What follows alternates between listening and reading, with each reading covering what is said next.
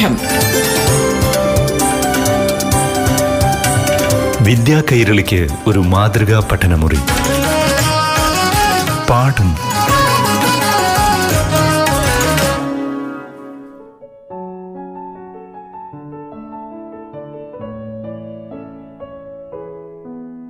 പ്രിയപ്പെട്ട കൂട്ടുകാരെ പാഠം ക്ലാസ് മുറിയിലേക്ക് എല്ലാ കൂട്ടുകാർക്കും സ്വാഗതം.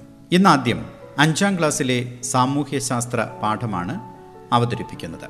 ക്ലാസ് നയിക്കുന്നത് പാലക്കാട് ജില്ലയിലെ ഭീമനാട് ഗവൺമെന്റ് യു പി സ്കൂളിലെ അധ്യാപിക ശ്രീലത പി. കേരളം. കേരളം. കൊട്ടുയരുന്ന കേരളം. കേരളം കേരകളി സദനമാമെൻ കേരളം. കേരളം കേരളം കേളികൊട്ടുയരുന്ന കേരളം.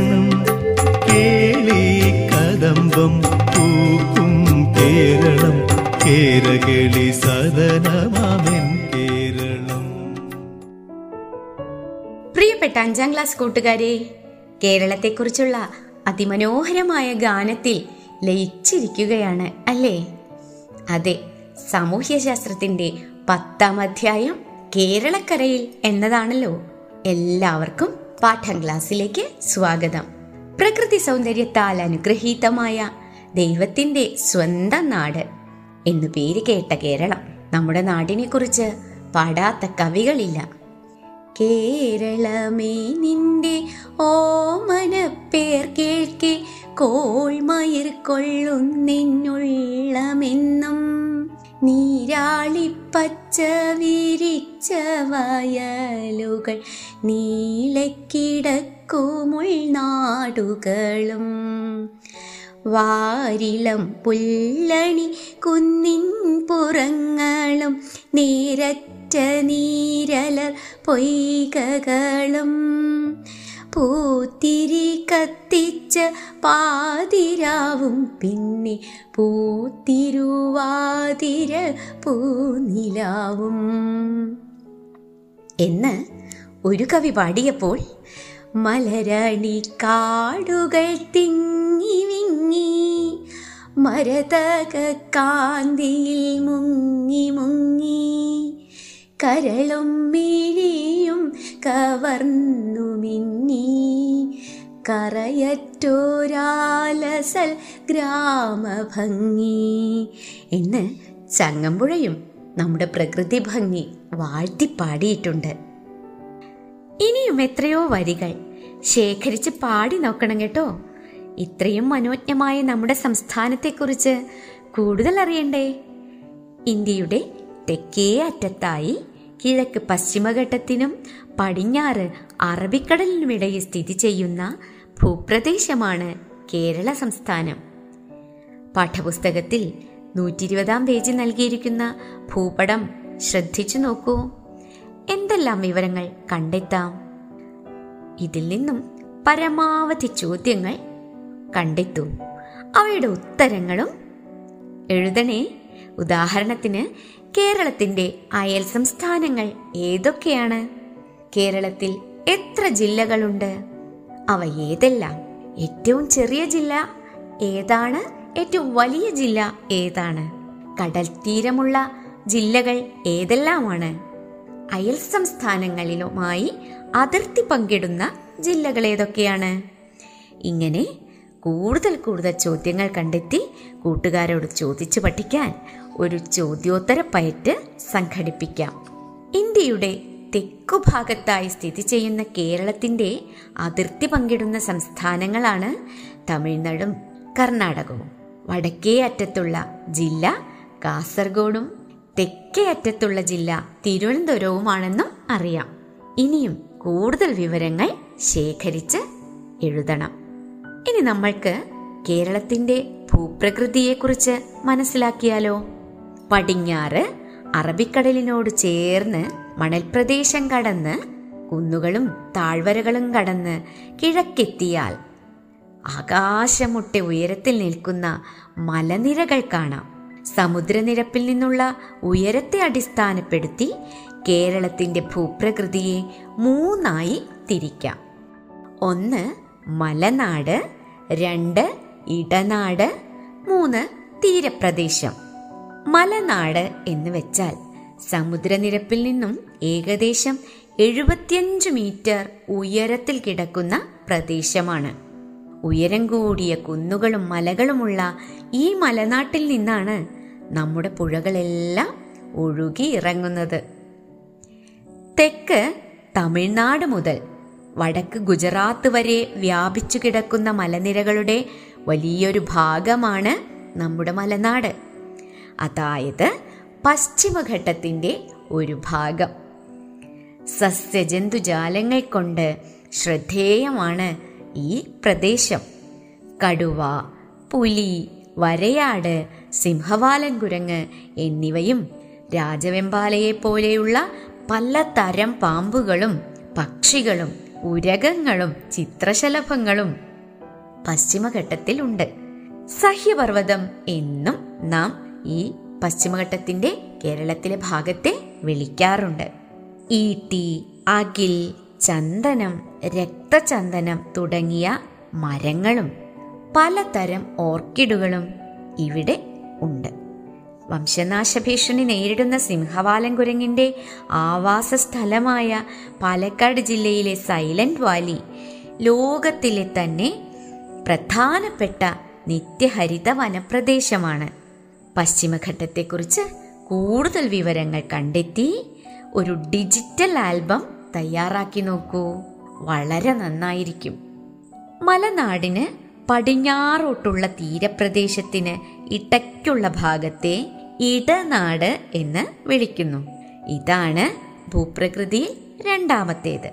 ചെറിയ കുന്നുകളും താഴ്വരകളും നദീതടങ്ങളും ഉൾപ്പെടുന്നതാണ് ഇടനാട്. സമുദ്രനിരപ്പിൽ നിന്നും ഏഴര മീറ്റർ മുതൽ എഴുപത്തിയഞ്ച് മീറ്റർ വരെ ഉയരത്തിൽ കിടക്കുന്ന ഭൂപ്രദേശമാണ് ഇടനാട് പ്രദേശം.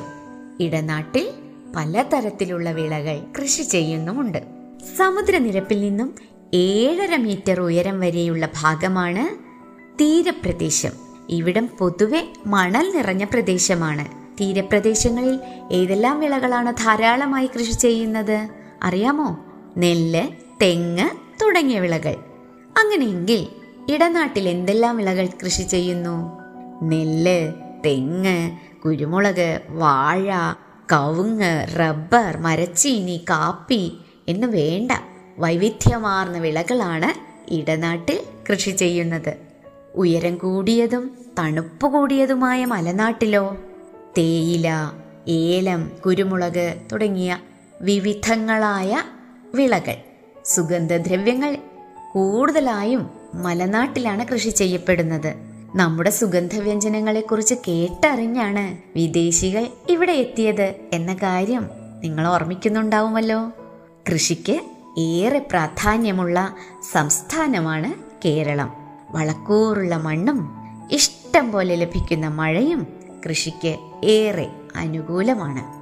പക്ഷേ ഇന്ന് നമ്മുടെ കൃഷിയുടെ അവസ്ഥ എന്താണ്? ഉൽപാദക സംസ്ഥാനത്തിൽ നിന്നും നാം ഉപഭോക്തൃ സംസ്ഥാനമായി മാറിക്കഴിഞ്ഞിരിക്കുന്നു.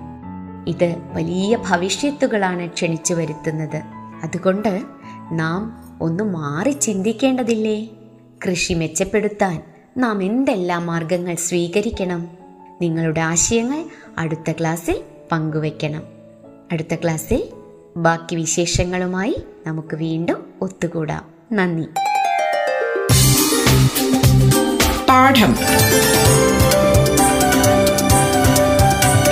വിദ്യാ കൈരളിക്ക് ഒരു മാതൃകാ പഠനമുറി. പാഠം.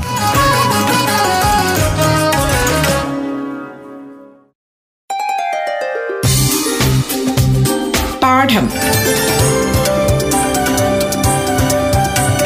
വിദ്യാ കൈരളിക്ക് ഒരു മാതൃകാ പഠനമുറി. പാഠം.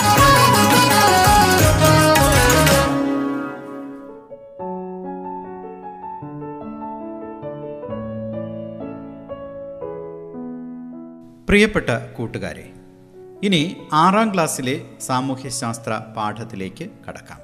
അറിവുകൾ പങ്കുവയ്ക്കാനായി എത്തുന്നത് Palakkad Bheemanad government U P എസിലെ അധ്യാപിക ശ്രീലത പി.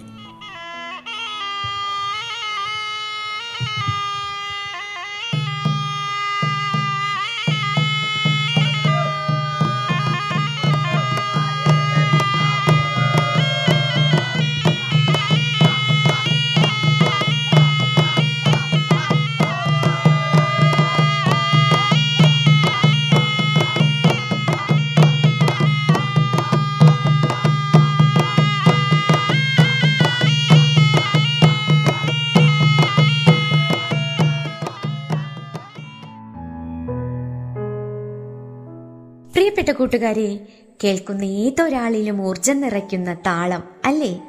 വയനാട്ടിലെ ഗോത്രവിഭാഗമായ കാട്ടുനായ്ക്കരുടെ കുനട്ട അല്ലെങ്കിൽ കുനിയാട്ട എന്ന നൃത്തത്തിന്റെ സംഗീതമാണ് ഇത്.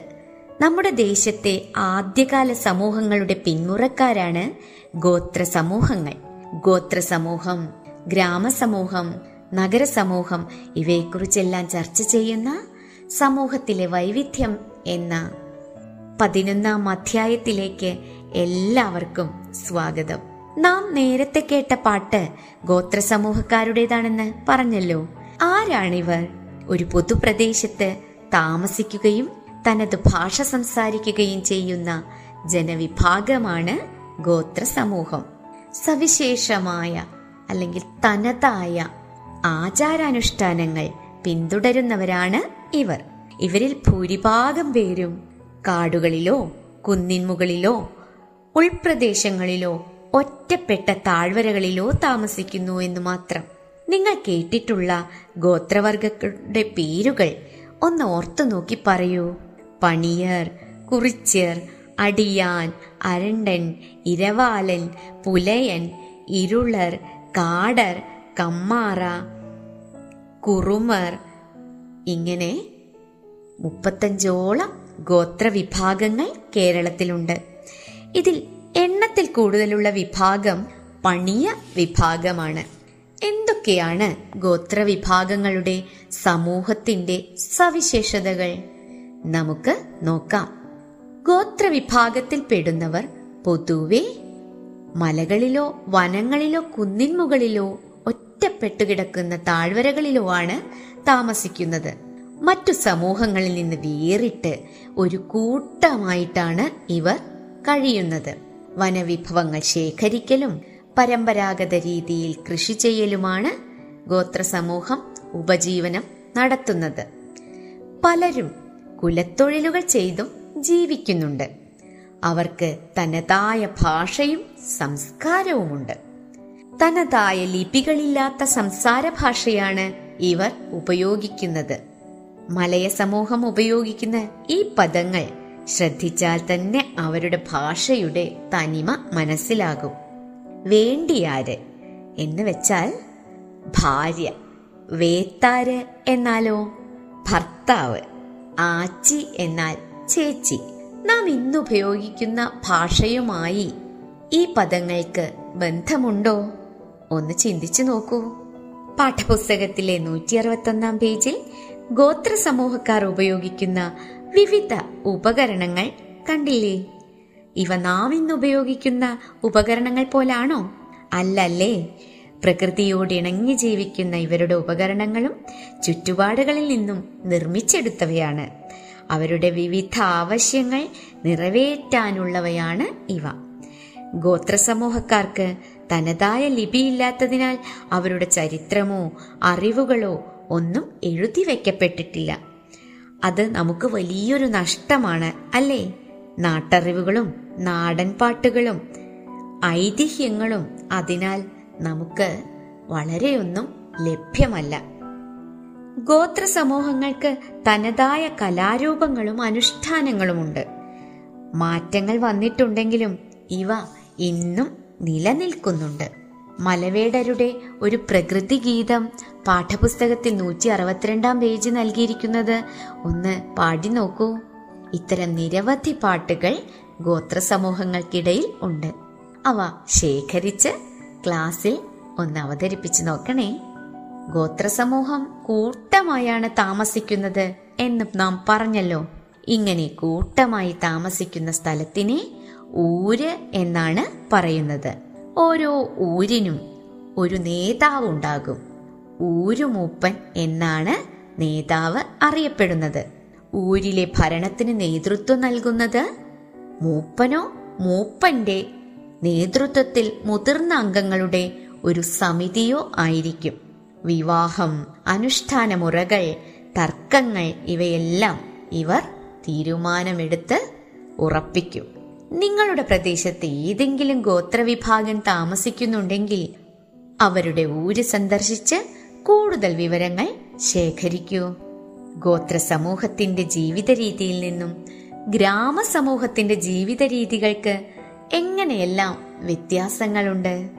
കൃഷിയും അനുബന്ധ തൊഴിലുകളുമാണ് ഗ്രാമത്തിലെ ജീവിത രീതി അവർ ലളിതമായി ജീവിതം നയിക്കുന്നവരുമാണ്. അവർക്ക് പരസ്പരം അടുത്തറിയാവുന്നതും നല്ല ബന്ധങ്ങളുള്ളവരുമാണ്. കൈത്തൊഴിലുകളും കന്നുകാലി വളർത്തലും കരകൗശല നിർമ്മാണവുമൊക്കെ ഗ്രാമീണരുടെ തൊഴിലുകളാണ്. പരസ്പരം സഹായിച്ചും സഹകരിച്ചും ജീവിക്കുന്നവരാണ് ഗ്രാമത്തിലുള്ളവർ. നിങ്ങളിൽ ആരൊക്കെയാണ് ഗ്രാമത്തിൽ ജീവിക്കുന്നവർ? പണ്ട് കൂട്ടുകുടുംബ വ്യവസ്ഥിതിയായിരുന്നു ഗ്രാമത്തിൽ. ഇന്ന് ഗ്രാമങ്ങളിൽ അങ്ങനെയാണോ? മാറ്റങ്ങൾ വന്നിട്ടുണ്ട് അല്ലേ? പലരും അണുകുടുംബങ്ങളിലേക്ക് മാറിയിട്ടുണ്ട്. ഉത്സവങ്ങളും ആഘോഷങ്ങളും ഒരേ മനസ്സോടെ കൊണ്ടാടുന്നവരാണ് ഗ്രാമത്തിലുള്ളവർ. കൊയ്ത്തുത്സവങ്ങൾ ഗ്രാമത്തിലെ പ്രധാന ആഘോഷങ്ങളാണ്. കൃഷിയും മറ്റു തൊഴിലുകളും ഗ്രാമത്തിലുള്ളവരുടെ ഉപജീവന മാർഗമായതിനാൽ അതിനോടനുബന്ധിച്ചുള്ള ഉപകരണങ്ങൾ നിർമ്മിക്കുന്നത് കുലത്തൊഴിലായി സ്വീകരിച്ചിരുന്ന കുടുംബങ്ങളും ഉണ്ടായിരുന്നു. മൺപാത്ര നിർമ്മാണം ഇരുമ്പായുധ നിർമ്മാണം മുളയുൽപ്പന്ന നിർമ്മാണം ഇവയെല്ലാം അത്തരം കുലത്തൊഴിലുകളിൽ പെടുന്നു. ഇന്ത്യ ഗ്രാമങ്ങളുടെ നാടാണ്. ഏതാണ്ട് ആറ് ലക്ഷത്തിലധികം ഗ്രാമങ്ങൾ ഇന്ത്യയിലുണ്ട്. എന്നാൽ ഗ്രാമങ്ങൾ പലതും പട്ടണങ്ങളായി മാറിക്കൊണ്ടിരിക്കുകയാണ്. പട്ടണങ്ങൾ നഗരങ്ങളായി നഗരങ്ങൾ വൻ നഗരങ്ങളായി അങ്ങനെ മാറിക്കൊണ്ടേയിരിക്കുന്നു. ഗ്രാമത്തിലുള്ളവർ പലരും ഗ്രാമം വിട്ട് നഗരങ്ങളിലേക്ക് കുടിയേറിക്കൊണ്ടിരിക്കുന്നു. ജോലി വിദ്യാഭ്യാസം എന്നിവയ്ക്ക് വേണ്ടിയാണ് ഇങ്ങനെ കുടിയേറുന്നത്. കൊൽക്കത്ത ഡൽഹി മുംബൈ കൊച്ചി എന്നിവിടങ്ങളിലേക്കെല്ലാം ഇതുപോലെ വ്യാപകമായ കുടിയേറ്റങ്ങൾ നടക്കുന്നുണ്ട്. നിങ്ങൾ ഗ്രാമത്തിലാണോ താമസിക്കുന്നത്? അതോ നഗരത്തിലോ? പണ്ടത്തേതിൽ നിന്നും ഗ്രാമത്തിന് വന്ന മാറ്റങ്ങൾ മുതിർന്നവരിൽ നിന്നും മനസ്സിലാക്കി നിങ്ങളുടെ അനുഭവങ്ങളും ചേർത്ത് എഴുതി നോക്കൂ. എന്തെല്ലാം മാറ്റങ്ങളുണ്ട്? എന്തൊക്കെയായിരിക്കും നാം നേരത്തെ പറഞ്ഞ നഗരങ്ങളുടെ സവിശേഷതകൾ? നഗരം വൈവിധ്യങ്ങളുടെ കേന്ദ്രമാണ്. എന്തെല്ലാം വൈവിധ്യങ്ങൾ? പല ഭാഷകൾ പല വേഷങ്ങൾ പല ആഹാര രീതികൾ അങ്ങനെ അങ്ങനെ. അതുപോലെ പലവിധ തൊഴിലുകളുടെയും കേന്ദ്രമാണ് നഗരം. വ്യവസായത്തോടും വ്യാപാരത്തോടും ബന്ധപ്പെട്ട തൊഴിലുകൾ വ്യത്യസ്ത തട്ടിലുള്ള സാമൂഹ്യ സാമ്പത്തിക വർഗങ്ങളെ സൃഷ്ടിക്കുന്നു. നഗരം വലിയ വലിയ കെട്ടിടങ്ങളുടെ കേന്ദ്രം കൂടിയാണ്. അവിടെ മാളുകളും ഫ്ളാറ്റുകളും ഫാക്ടറികളും എല്ലാം കാണാം. നഗരജീവിതത്തിൽ ആധുനികതയുടെ നേർക്കാഴ്ചകളാണ്. ഭക്ഷണ രീതികൾ ഫാഷനുകൾ ഇവയെല്ലാം ഗ്രാമങ്ങളിൽ നിന്നും വളരെ വ്യത്യസ്തമാണ്. ജനസാന്ദ്രതയുള്ള പ്രദേശങ്ങൾ ചേരി പ്രദേശങ്ങൾ എന്നിവയും നഗരത്തിലുണ്ട്. നിങ്ങൾ നഗരമാണോ ഗ്രാമമാണോ താമസിക്കാൻ തിരഞ്ഞെടുക്കുന്നത്? എന്തുകൊണ്ട്? ചിലർക്കൊന്നും നഗരം ഇഷ്ടമല്ല അല്ലേ? നഗരത്തിലെ തിരക്കും മാലിന്യ പ്രശ്നങ്ങളും ജീവിത ചിലവും. ചിലർ നഗരജീവിതത്തെ വെറുക്കാൻ കാരണമായി പറയുന്നു. നഗരങ്ങൾ അനുഭവിക്കുന്ന മറ്റു പ്രശ്നങ്ങൾ എന്തൊക്കെയാണെന്ന് പത്രങ്ങളിൽ നിന്നും മറ്റും കണ്ടെത്തി എഴുതണം. എന്നിട്ട് നഗരങ്ങളിലെ കാണാക്കാഴ്ചകൾ എന്ന ഒരു വിഷയം എടുത്ത് ഒരു കൊളാഷ് നിർമ്മിക്കൂ. നഗരങ്ങളും ഗ്രാമങ്ങളും അനുഭവിക്കുന്ന പ്രശ്നങ്ങൾ നമുക്ക് എങ്ങനെയാണ് പരിഹരിക്കാൻ കഴിയുക? ചിട്ട ചിട്ടയോടെയുള്ള ആസൂത്രണം പാരിസ്ഥിതിക പ്രശ്നങ്ങൾ ഉണ്ടാക്കാത്ത നിർമ്മാണ പ്രവർത്തനങ്ങൾ പാർപ്പിടങ്ങൾ ജീവിതം സുഗമമാക്കാനുള്ള അടിസ്ഥാന സൗകര്യങ്ങൾ എന്നിവയിലൂന്നിയാൽ നാം ഇന്ന് അനുഭവിക്കുന്ന എല്ലാ പ്രശ്നങ്ങൾക്കും പരിഹാരം കണ്ടെത്താൻ കഴിയും. മെച്ചപ്പെട്ട നിർദ്ദേശങ്ങൾ നിങ്ങൾക്ക് കണ്ടെത്താൻ കഴിയുമോ എന്ന് നോക്കൂ. പ്രിയപ്പെട്ട കുട്ടികളെ വൈവിധ്യമാർന്ന നമ്മുടെ സമൂഹത്തെക്കുറിച്ച് മനസ്സിലായല്ലോ. ഗോത്ര ഗ്രാമ നഗര സമൂഹങ്ങളെക്കുറിച്ച് വിവിധ മാധ്യമങ്ങളിൽ നിന്നും കൂടുതൽ വിവരങ്ങൾ കണ്ടെത്തുക. മറ്റൊരധ്യായവുമായി അടുത്ത ക്ലാസ്സിൽ വീണ്ടും ഒത്തുകൂടാം. നന്ദി. പാഠം. വിദ്യാ കൈരളിക്ക് ഒരു മാതൃകാ പഠനമുറി. പാഠം